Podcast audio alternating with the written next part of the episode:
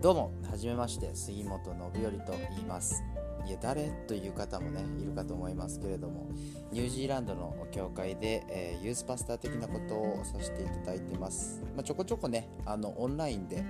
メッセージの方配信させていただいてるんですけど、動画だと重いよとか、画像いらないよっていう声もありましたので、ちょっと音声だけで、えー、ね、お届けできるメディアとして、ポッドキャストを始めてみました。お時間のある時にダウンロードしていただいて、えー、オフラインでね、聞いていただいたり、何か作業しながら聞いていただくこともできるかと思いますので、よろしくお願いいたします。それでは、まあ、過去のね、メッセージになりますけれども、えー、どうぞ。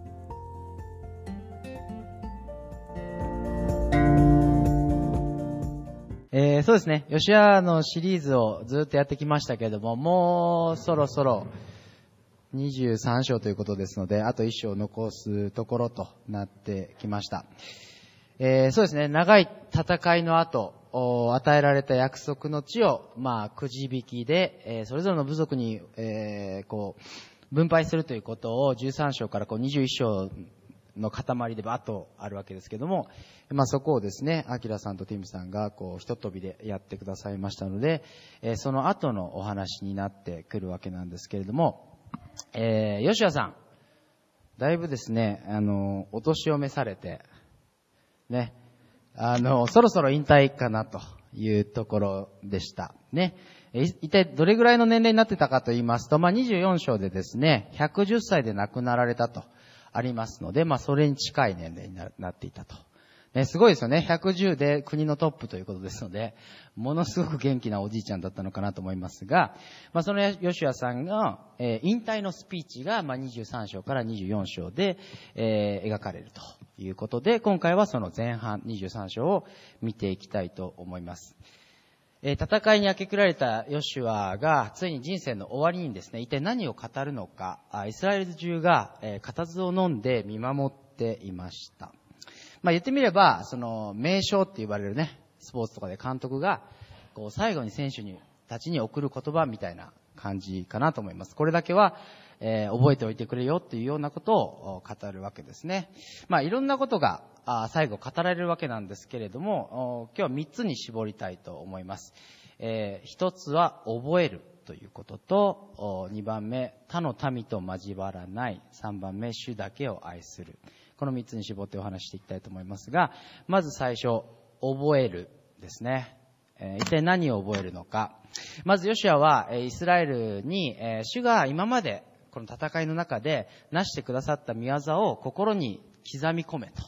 いうふうに説くわけですね。まあ先ほど読んでいただきました。3節とか9節とか、まあ14節にも書いてますけども、えー、度重なる戦いがあった。そして、えー、この戦いは決して、えー、楽な戦いではなかったですね。9節に、えー大きくて強い国々とありましたが、まあ、まあ、ヨシュア自身、すごく、えー力強いリーダーではありましたけれども、イスラエルが勝利を収めたのは、ただただ主がイスラエルのために戦ってくださったからだということを、言うと。で、それをあなたたちも見ただろう。それを忘れるなよということをまず言うわけですね。皆さんが、えー、ごめんなさい、主が皆さんにしてくださったことというのはどんなものがあるでしょうかそれはもしかしたら、えー、ヨシュアとかイスラエルが経験したような、ものすごく誰が見ても奇跡的なっていうような大きなことではないかもしれないですね。けれど、ほとんどの方は、やっぱり、主が何か自分ににしてくださったという経験、あるいは実感があるからこそ、神様を信じてみようかなというふうに思ったんではないでしょうか。まあもちろんね、最初はなんとなく神様を信じてみようかなと思った方もいるかもしれませんが、えー、信仰が確かになる瞬間っていうのは、そういった主が私のために何かしてくださったという、えー、実感というものがあるのかなというふうに、えー、思います。まあ何でもいいですよね。え、小さいことでもいいです。探し物が見つかったとか、まあ、きっかけになることですけども、病気が治ったとか、人間関係の問題が解決したとか、え、何でもいいです。ね、自分の進む道が示されたとか、主が私のために、あ、してくださったんだ、働いてくださったんだなという感覚ですね。で、えー、この箇所だけではなくてですね、聖書を見渡すと、えー、聖書の至るとこで主の御業に、えー、思いを巡らすね、思い出しなさいよっていうことが、まあ、いっぱいいろんなとこで書かれてますね。ちょっと、あの、抜粋しましたけども、えー、詩篇であったり、えー、新明記であったり、まあ、予言書の中にもあったりします。ね、えー、まあ、その最たるものがこの生産式ですね。私たちも月に1回ぐらいやってますけれども、エルカの福音書で、えー、一番最後のとこ書いてますが、22章19節私を覚えてこれを行いなさい。ね。だから生産式で私たちは、えー、パンを取って、えー、ブドウジュースを飲むときに、イエス様の十字架を思い出すわけですね。なぜ思い出すか、なぜ覚えるのが大事かといえば、それはやっぱり神様がどんなに素晴らしいことをしてくださっても人間というのは忘れてしまう生き物だからですね。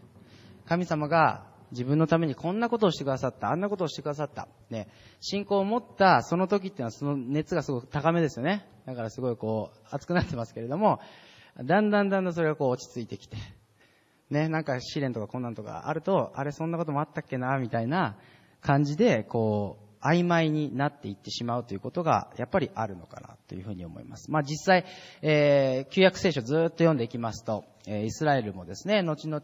まあモーセのそのね、あの、エジプトからの奇跡、ね、あの、海が分かれるとか、そういう奇跡から始まって、ヨシュアの大勝利があって、ね、ダビデの、ね、大繁栄があって、それでも、そんだけ見た上でも、死を忘れて堕落していってしまうと。人間は忘れる生き物だということですね。だから思い出す。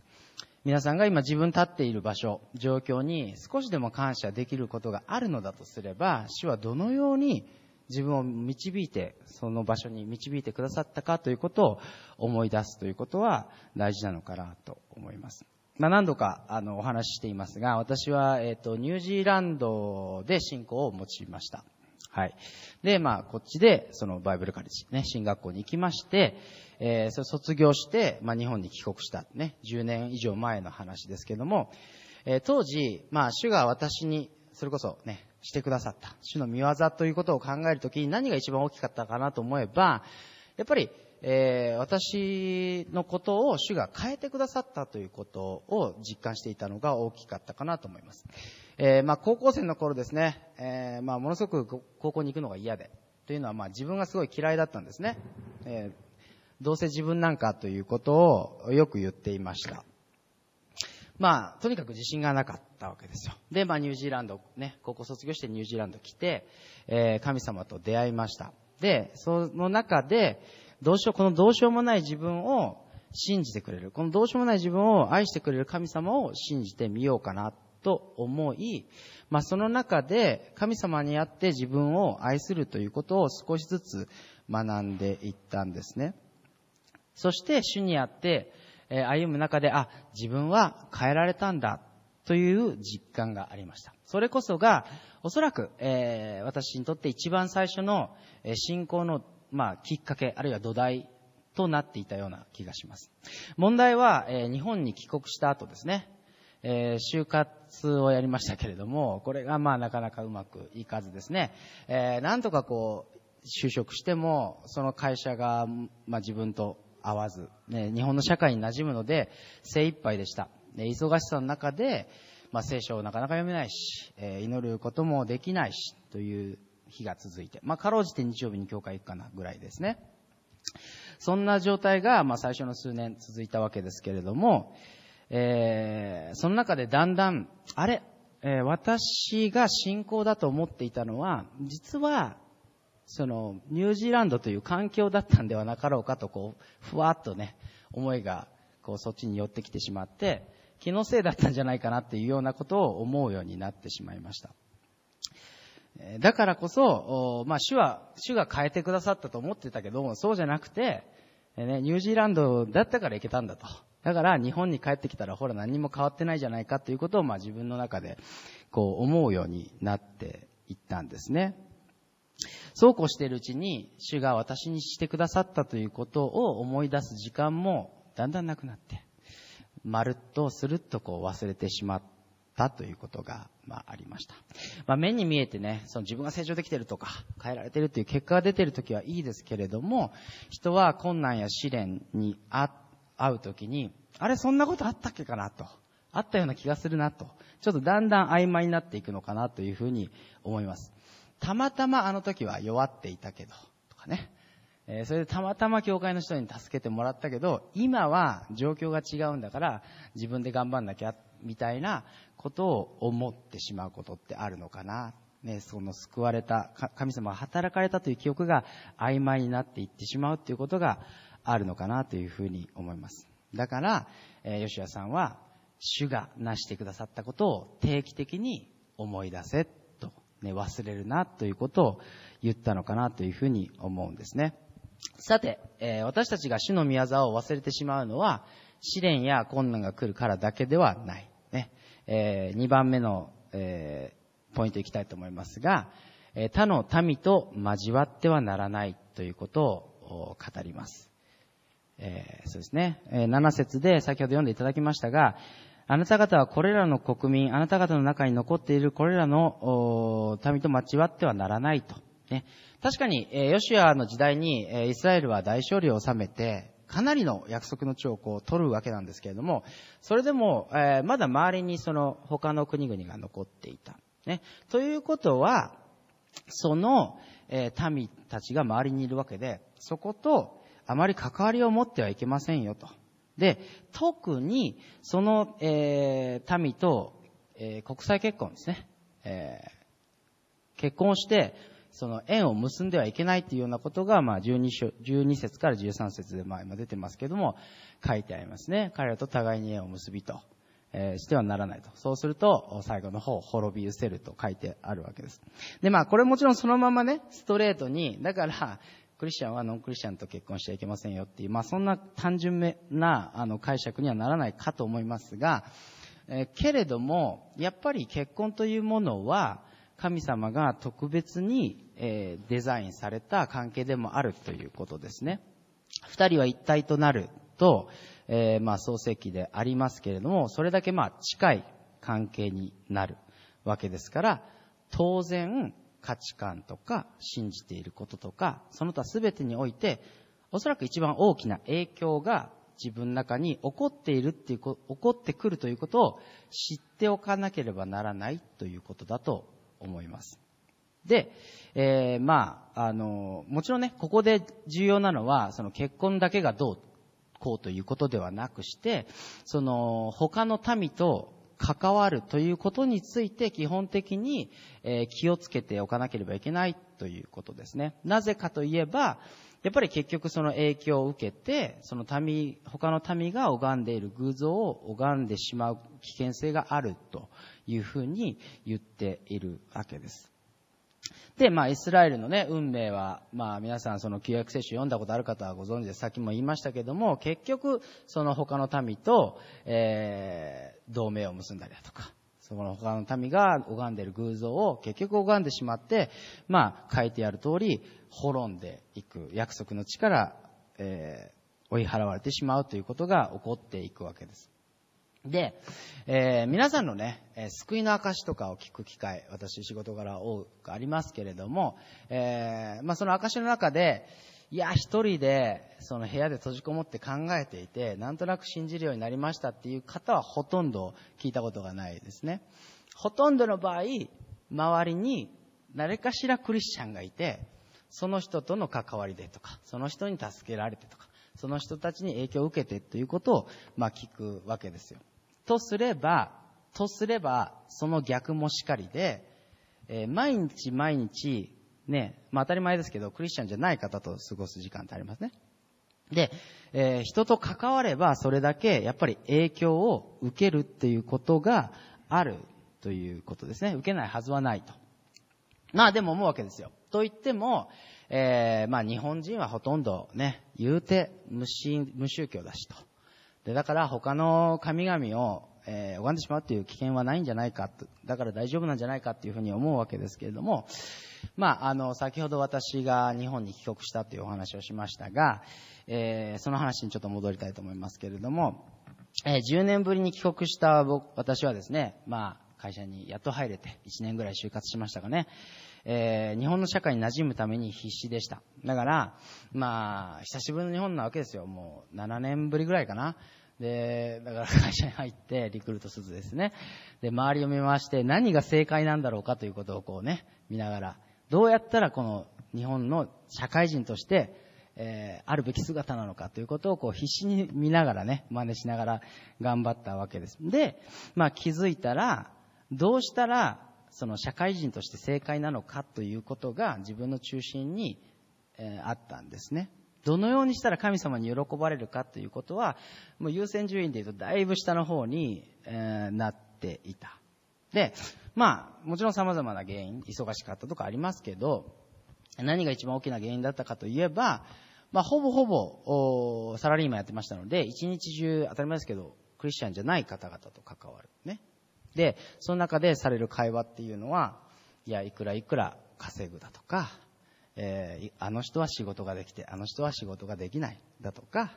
えー、どれだけパフォーマンスが高いとか、そういうお話がやっぱ多いわけですよね。で、まあ、あとは、すごい、えー、いい生活、安定した生活を、えー、狙っていきたいよねとか、そういう話。で、まあもちろんそれを僕はその前のめりになって参加したわけじゃないけれども、それをこうずっと聞いて、そういう話に、話を合わせていく中で、まあ知らず知らずの間にその価値観が自分の中にこう染み渡っていったっていうこともまた事実だったわけです。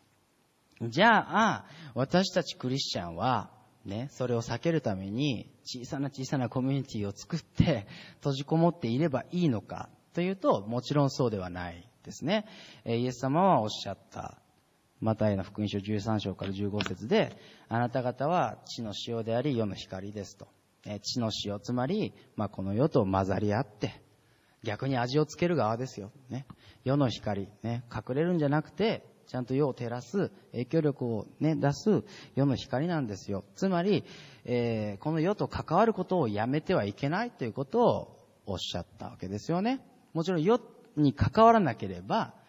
福音を伝えることもできないし、世に関わらなければ、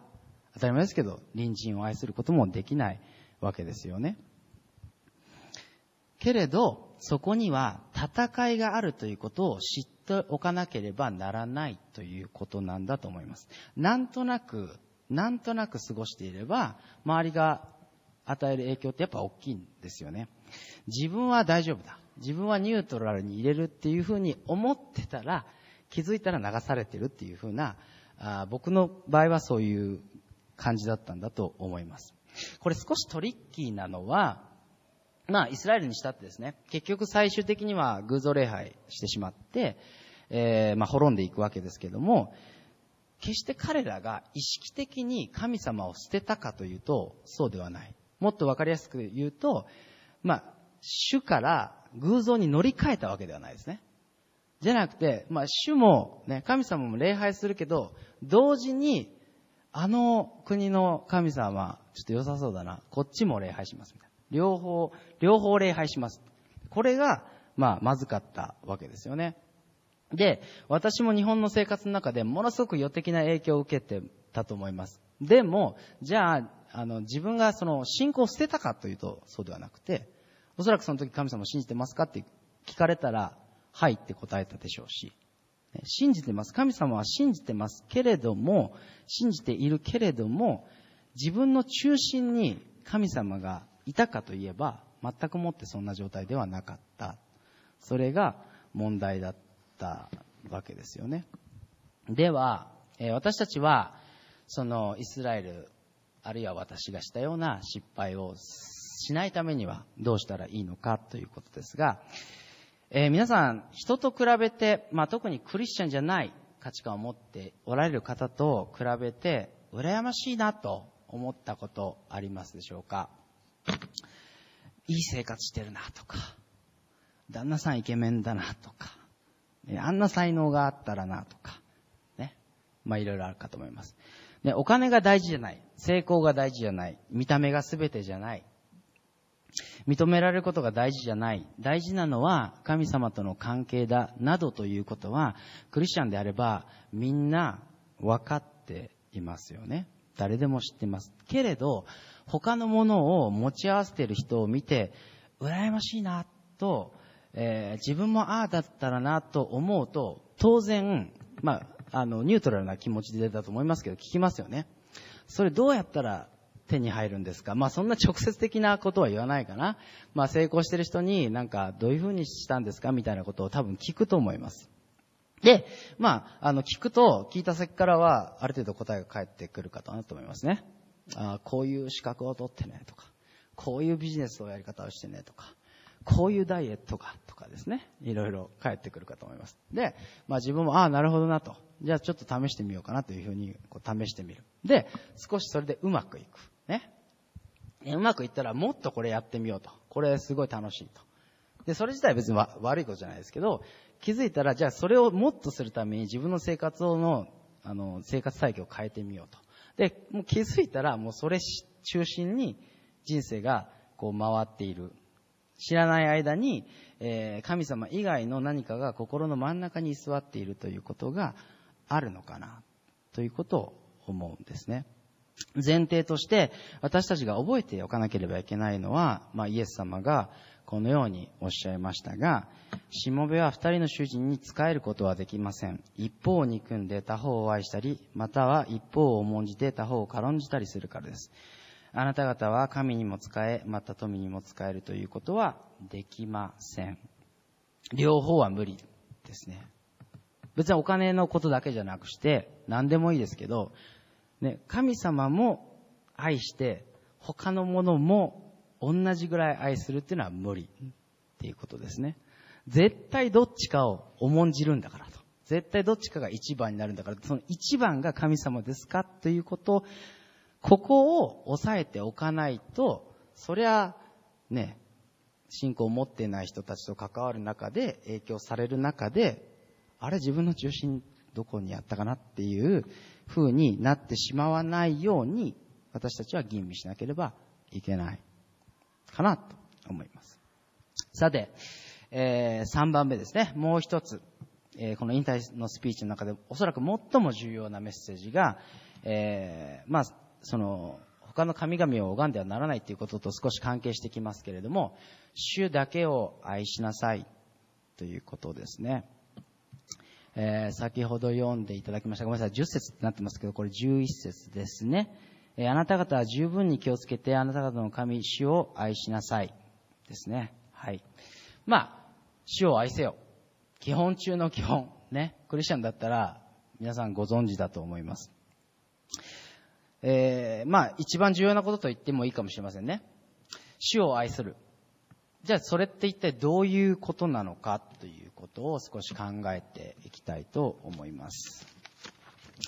えー、まあ、一番最初に思いつくのは、えー、立法を守るということ。6節にもありました。右にも左にもそれてはならないというふうに。まあ、つまり聖書が言ってることに、えー、しっかりと従うということ、ね、神様の言ってることにしっかり従うということで、神様を愛しているということがわかるよということですね。まあ、けれど、残念ながら人間は弱いですから、なかなかどうして完全に従い切るということができない。でしかも、立法を守るということが先行してしまえば、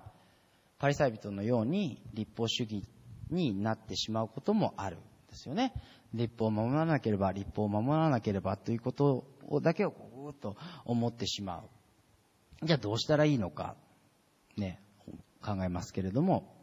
えー、最近ですね、えー、まあ、土井さんのところでやってるスモールグループのバイブルスタディの中で、ある人に、えー、こんなことを聞かれました。神様が一番な、一番大事なのは分かってると。だけど、聖書が読めない。だけど、えー、祈れないっていうことをおっしゃってた。どうしたら毎日聖書が読めるんですかって僕にその人は聞いてきたんですね。いや僕はまあ正直思いました。いや、それはもう読みたくないけど頑張って読むしかないんじゃないですかっていうふうにですね、習慣化するしかないでしょっていうことを思いながらも、それを言ったらもう、えらい空気になるなと思いまして、そうですね、難しいですね、と、こう、ふわっとはぐらかしました。まあ、で、後で思ったんですね。別にその人が聞きたかったのは、どうしたら聖書が読めるかということよりもですね、どうしたら、えー、主のことをもっと愛することができるのか、主を愛するがゆえに自然に、えー、聖書を読みたいと思うようになるのかということを聞きたいのかなと思いました。それで改めて神様を愛するということ、どういうことなのかというふうに思ったんですね。それは定期的に聖書を読むとか、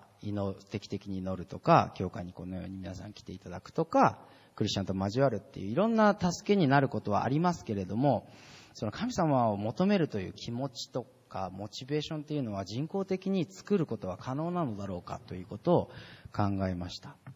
まあ一つはですね、冒頭でもお話したように、主が自分にしてくださったというね、この実感を思い出すというのはすごい、えー、大事かなと思います。けれど、やっぱり何年も経って、何年も経って記憶が曖昧になっていくっていうこともありますし、もちろんね、あの、何十年前にこんなことが神様してくださったっていうことで、すごい心が、えー、熱くなるっていうこともあると思いますが、ずっとそれがアップデートされていかないのだとしたら、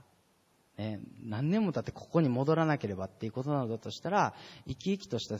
信仰というものを常に持っていくっていうのは難しいのかなというふうに思います。まあ、だから、ヨシュはもうこう言ったのかなというふうに思うんですね。え8節ですね。ただ、今日までしてきたように、あなた方の神、主にすがらなければならない。ヨシアはこの日までただただ主にすがって、主に頼って戦いの場に身を置いてきました。で、あなた方もそれを続けなさいというふうにヨシアは言ったんですね。約束の地は与えられた。けれども、まだ戦いは終わっていない。ね、まだまだ勝ち取らなければいけないエリアがいっぱいあると。つまりこれからも戦っていけというわけですね。イスラエルは、じゃあ戦いに出ることによって何を得るだろうか。もちろん勝利をすれば、それだけね、いっぱい土地が手に入るし、戦利品も手に入りますよ。家畜だとかね、黄金だとかわかりませんけれども。でもそれ以上に、その戦いの中で、主が働かれるということをリアルタイムで経験していくという何者にも変え難ない、変え難い経験を得るということかなというふうに思います。ね、戦うっていうことは、えー、どういうことだかといえば、負けるかもしれない、失うかもしれない、もっと言うと死ぬかもしれないという場に、えー、自ら自分の身を置くということですね。だから怖い。でも怖いからこそ、主が私たちのために戦われる姿ということを見ることができる。まあ、実際にイスラエルがこうね、パーって堕落していくのも、えー、ダビデとかの後ですよね。あの、戦いなくなっても繁栄極めちゃった後なんで、調子に乗ってしまった。はい。で、えー、ちょっとですね、あのー、皆さん、ゆ、あそうですね、ごめんなさい。この、皆さん YouTube 見る方、YouTube 見る人、ほぼ全員見ますね。はい、あの、ありがとうございます。まあ、あるですね、エンターテインメントに関わるビジネスマンがこんな話をしていました。えー、年々テレビの広告費下がっていると。で、まあ、YouTube の広告費はどんどん上がっている。ね。で、まあ、プラス YouTube の裏には Google っていうその世界の大企業がついてるわけで、とすれば、どうやらテレビの将来性は不安定だということはもう誰が見ても今は明らかだ。ね、数年前に比べてそういう状況だと。だけど、テレビ業界の人にはまだその YouTube の方が不安定だ。テレビの方が絶対に、えー、将来が約束されているということを信じている人がいると。で、えー、まあ、大体テレビ業界のお偉いさんっていうのはまあ年配の方だそうですね。でまあ、年配だから悪いとかいうことではなくして、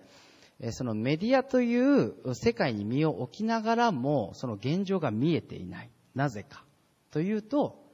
もちろんこの人たち偉くなったわけだから、ものすごく有能だったわけですよ。で、メディアの世界って刻一刻と時代の変化を切り取っていくわけですから、その時代の変化に敏感なはずなのに、それでも見えていない。なぜかというと、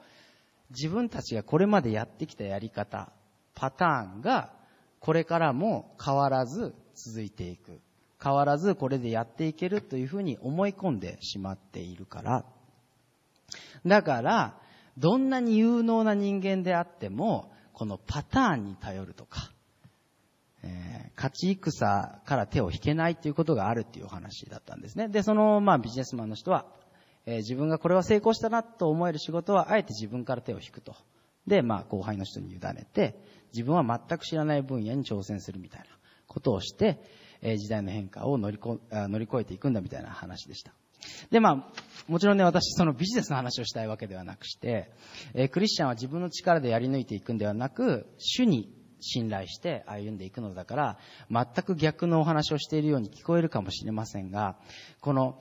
勝ち戦から意識的に手を引くということに関しては、えーすごいヨシアさんがお話ししていることと似てるのかなというふうに思いました。まあ、あのーね、え皆さん大人になればですね、あの、ある程度こう、いろんなことがパターン化していくと思います。これはこうやったらできるとか、これはこうやったら間違いなくいけるよねっていうことが出てくると思うんですけれども、戦いに出るということは、戦いに身を置くということは、えーこれで大丈夫というエリアから一歩出るということなんだと思うんですね。どうしたら神様に対する愛が増すのか。まあ、様々な方法あるかなと思いますが、一つは、一つは、主がすごいことをなしてくださるということを間近で見続けるということが、やっぱり大事なのかな。で、そうするには、そうするには、えーこれ、自分の力じゃ無理だなというところに踏み出していくしかないですよね。つまり、勝ち戦、勝ちパターンから、を自ら手を引いて、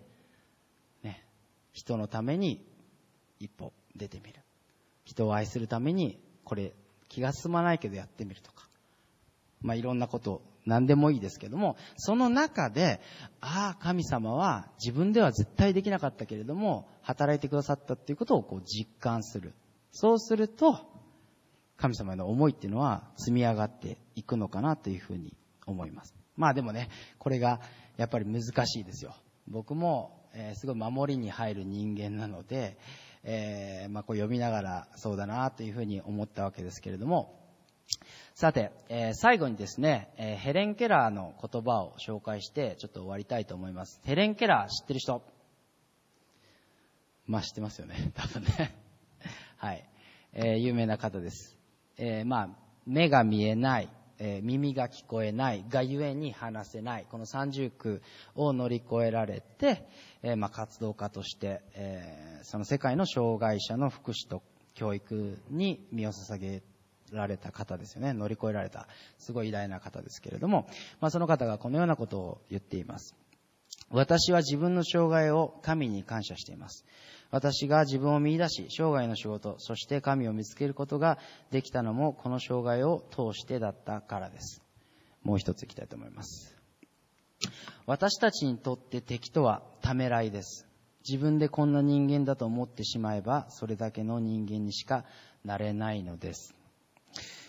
まあ、障害をね、三重苦の障害を持った彼女が言うからこそものすごく力のある言葉だなと思います。ね、彼女は確かに大きな大きなハンデを背負ってこの世に生を受けた。けれども、困難を乗り越えるたびに、当たり前ですけど、あ、そう、ごめんなさい、言い忘れましたね。彼女、すごい経験なクリスチャンだったんですね。で、その困難を乗り越えるたびに主に信頼し、ね、主の見業をご自身で見られたのかなと思います。だから挑戦し続けることができた。その中で神様の見業を見続けたということですね。彼女は戦いに出続けた人だったのかなというふうに思います。皆さんの中にはどのようなためらい、あるいは決めつけがあるでしょうか？それを手放し、神様の導かれる、導かれる方向へと信仰を持って歩んでいくときに、その道のりの中で、主にすがり続けるということを学ぶことができるのかな。主を愛するということは、それは怖いけれども、自分の命を、自分のすべてをお委ねして、行ったことのない場所を、やったことのないことを、えーね、